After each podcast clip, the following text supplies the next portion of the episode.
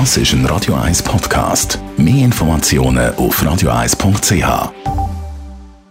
Die grünen Minuten auf Radio 1 werden präsentiert von Energie 360 Grad. Nachhaltige Energie und Mobilitätslösungen für die Welt vom Morgen. Energie360.ch in der Schweiz werden pro Person jeden Tag fast ein Kilo Lebensmittel weggerührt. Lebensmittel, die noch gut und genießbar wären. Darum reden wir mit Andreas Krise von der Umweltarena über Food Waste. Das ist ein grosses Problem. Für die Herstellung von Lebensmitteln wird ein grosser Aufwand betrieben. In der Schweiz ist der Klimagasausstoß, der daraus entsteht, etwa gleich hoch wie der gesamte Autoverkehr.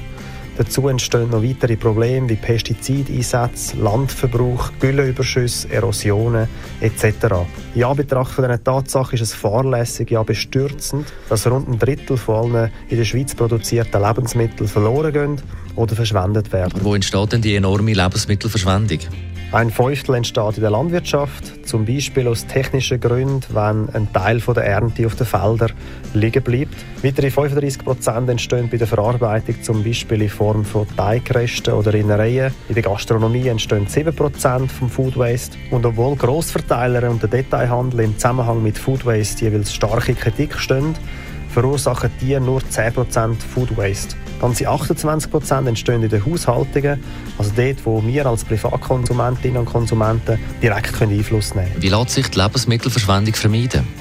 Wer Food Waste vermeiden will, sollte in erster Linie pflanzliche Produkte bevorzugen. Denn bei der Fütterung von sogenannten Nutztieren gehen durchschnittlich 9 von 10 Kalorien verloren. Das ist auch der Grund dafür, dass wir über 50 Prozent von unseren Nahrungsmitteln importieren müssen. Dazu kommen jedes Jahr 1,2 Millionen Tonnen Futtermittel. Einem zweiten Schritt sollten wir Ordnung in unsere Lebensmittelvorräte heimbringen, vor allem im Kühlschrank. Aufgrund von dieser Ordnung sollten wir dann wiederum einen Einkaufszettel erstellen und uns im Laden oder im Onlineshop auch daran halten. Seite.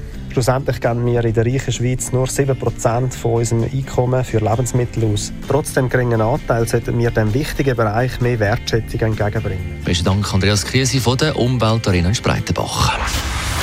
Die grünen Minuten auf Radio 1.